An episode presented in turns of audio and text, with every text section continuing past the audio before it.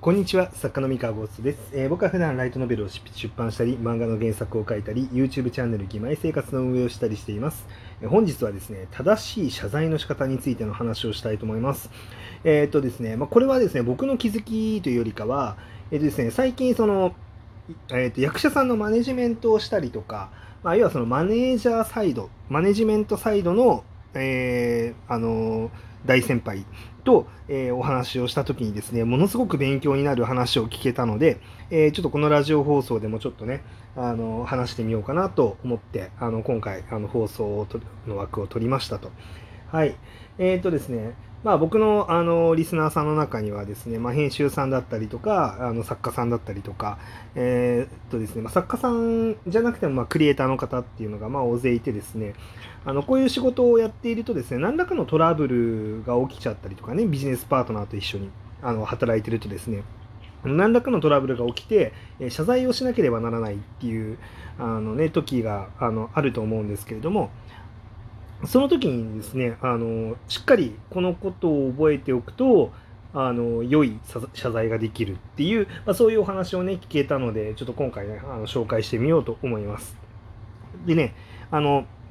最近のなんかこう炎上の事例みたいなものとかも具体的に取り上げながら、えー解説していこうかなと思ってます。でですね、えっと、その方曰くですね、ざっくりと、えーそもそも人のタイプをざっくり、本当に大まかにざっくり分けて3タイプいるらしくてですね、あの情熱と勢いで動くタイプ。あのそれで情熱と勢いでが一番大事っていう感じのそのガッツタイプといいますか、えーそういうタイプがあのまずいますと。で、えー、とロジカルなタイプ、えー、と論理を何よりも重んじるその論理が正しいことをあの重んじるっていうタイプとそして最後にあのハートタイプといいますか感情あの人の心の機微っていうもの心っていうものを重んじるタイプ。で大まかにこの3タイプがいてですねえっとこの3タイプの、えー人間がいてさらにお客さんにも3タイプあのお客さんとか相手もあのこの3タイプのいずれかを持ってるんですね。であの大人数相手に謝罪をしなきゃいけない時、えー例えばですね最近ですとえーっとその炎上した YouTuber とか大勢いると思うんですよ。なんか31人で飲み会やってた人とか、えーまあそのメンタリスト DAIGO とか、まあなんか何パターンもあの炎上して謝罪をした人たちがいると思うんですけれども、えっとですね、えっと、その謝罪の仕方とかもみあの見ていると、なるほどって思うんですが、えっとですね、ロジカルタイプの人っていうのは、ロジカルな謝罪をしがちなんですね。っていうのは、その自分が、えーっと何かこういう問題が起きた時に納得があのいくその謝罪の仕方っていうのはなぜそんなことが起きてしまったのかっていうのを論理でしっかり説明してで今後こうしないように気をつけていますっていう結構理路整然としたあの説明っていうのを求めるからなんですよ。えー求めるのでナチュラルにそのロジカルタイプの人っていうのは、えーロジカルな、えー説明で謝罪をするっていうのを選びがちらしいんですね。で、えーっとそのここハートタイプといいますかその人のこなんて言うんだろうなあの感情タイプっていうのはその感情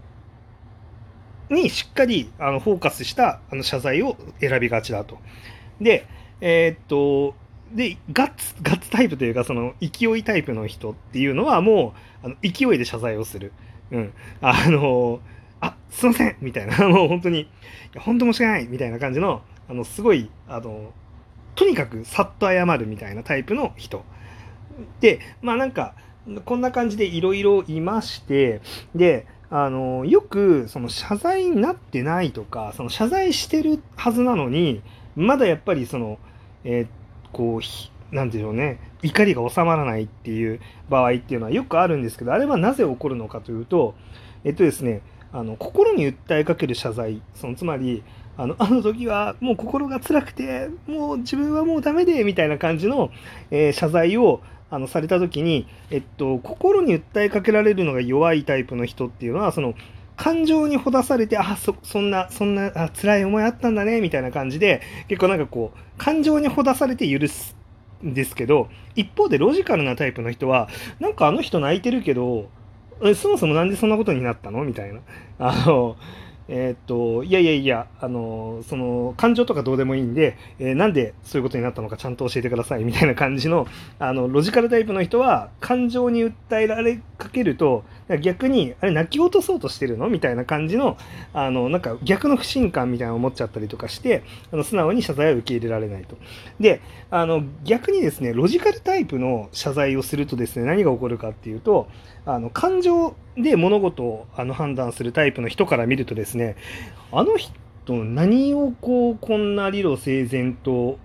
喋なんか言ってるけど絶対悪いと思ってないでしょみたいな。あの誠意が感じられないみたいな。理路整然となんか喋ってるけどなんかそれ反省はしてないよねっていう風になるみたいなんですよ。要はそのリ なんかロジカルに喋るやつ気に入らないって 気に入らないっていうかそのなんか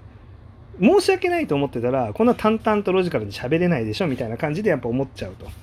うん、で、えー、ともう勢い型のタイプの人は割とその論外というか、まあ、パッと見反省してるように全く見えないと。でまあ、その勢いで生きてる人からすると、あ、全然ごめんって言ってるんだからいいじゃんっていうタイプのあの人ももちろん、あの、なんかユーザー側にもいるのでそのそういう人はなんかもうごめんってあのズバッと言ったらもうそれだけで許しちゃうっていうタイプの人ももちろんいるんですよね。であのなんだけどこの勢いでああ、ごめんごめんごめんみたいな感じで、なんか、いやもうなんかとにかくなんか謝っただけみたいな感じのタイプは、その、感情に訴えかける人からもロジカル重視する人からも、まあ、特に許されないみたいな。だから結構その31人飲み会 YouTuber とかで割とひなり開き直り系のあの謝罪といいますか、まあ、とにかく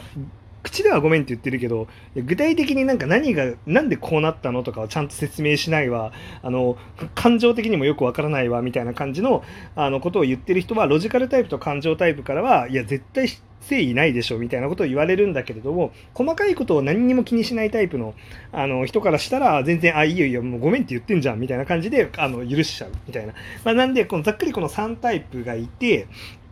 あのどうやらそのこれでねあのなんかこういい謝罪ができてないことが結構多いらしいんですね。で、その炎上の場合は、1人に対して大人数いるので、もう本当に厄介、難しいのらしいんですよ。なので、この、えっと、とにかくごめんっていう勢いがまずあり、ロジカルにちゃんと説明し、そしてなおかつ感情にもしっかりあの刺さるような態度っていうのを心がける。この3つを両方全部やっていると、その3タイプ全部に対して届く謝罪になるらしいです。はい。なので、まあ、その、その炎上に対しての謝罪っていうのはすごいハードルが高い、めちゃめちゃ難しいらしくてですね。あの、でこれが、まあ、もうちょっと我々にね、身近なというか、その、大人数相手のやつじゃなくて、あの、個人を、あの、一人の人を怒らせてしまった時の謝罪の仕方っていうのは、えっと、もうちょっとハードルが低いというか、これを覚えておくだけでも結構楽みたいで、その、謝んなきゃいけない相手っていうのがこの3タイプのどれどれのタイプの人間なのかっていうのをあの把握しておくことが大事らしくですね。勢いタイプの人なのか、えー、ロジカルタイプなのか感情タイプなのかっていうのをあのしっかり見見定めてですね、感情に寄り添った謝罪をしないと許してくれない人と、えロジカルな謝罪をしないと許してくれない人、まあ、とにかく、あの、なんかもう細けいことはいいが、とにかくごめんなさいの一言を言えみたいなタイプの人なのかどうかっていうのを、あの、しっかり、あの、見定めることが必要で、逆にただ1対1であれば、そこさえ見定めていれば、えっと、3つ全部ミックスした謝罪である必要はないみたいですね。あのだからこのロジカルタイプ同士だとコミュニケーションがうまくいきやすいとか感情タイプ同士だとうまくいきやすいとかっていうのも多分これがあの遠い理由としてありそうだなって思っていて何かこじれそうになった時とかも修復の方向性が同じだから修復もしやすいんでしょうね。でなので違うタイプの人とコミュニケーションを取ろうとした時はこれを把握しておくとあのもしかしたらうまくコミュニケーションを取れるかもしれないっていう、まあ、そういうお話でした。でまあ、ただちょっとね、厄介というかなかなか難しいねって思うのが、あのメンタリスト DAIGO の謝罪の仕方がまさにこれの失敗を踏襲していて、1本、なんか2本謝罪を出してるんですよね、メタリット大悟って。1本目の謝罪が、えっ、ー、と、論、ロジカルな謝罪の仕方というか、こういう理由があってこういうことになりましたみたいな、結構淡々と説明するような感じでやっていたと。で、それで収まらなくて、で、2本目で結構涙ながらにみたいな感じで感情に訴えかける謝罪をしたんですよね。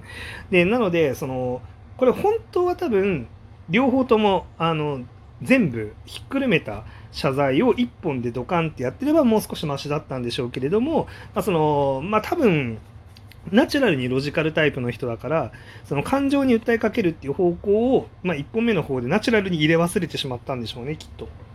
で、さらにですね、さらに厄介なことにですね、あの、あの人と、なんか普段心理学の話とかをしてるせいでですね、おそらくその、この今話した、僕が話したみたいな謝罪の仕方みたいなこととかを、おそらくノウハウとか謝罪み、あの、えっと、ノウハウとか、みたいなノリで多分動画で紹介してたことがあるんでしょうね。なんか、ど、なんかのニュース記事で見たんですけれども、あの、こう、涙ながらにこう、あの謝罪するとかなんか泣き落としの戦略みたいなのを過去に話してたことがあるからこの涙ながらの謝罪は嘘なんじゃないのみたいな感じのあのなんか記事が上げられちゃったりとかしててまあまあまああのこういうなんか謝罪のプロじゃないですけどこの心理学のプロとか謝罪のプロみたいな人ってこういう時にまあ色眼鏡がつきますよね。うんあのなんかなかなか難しいなって思いますねこういうの。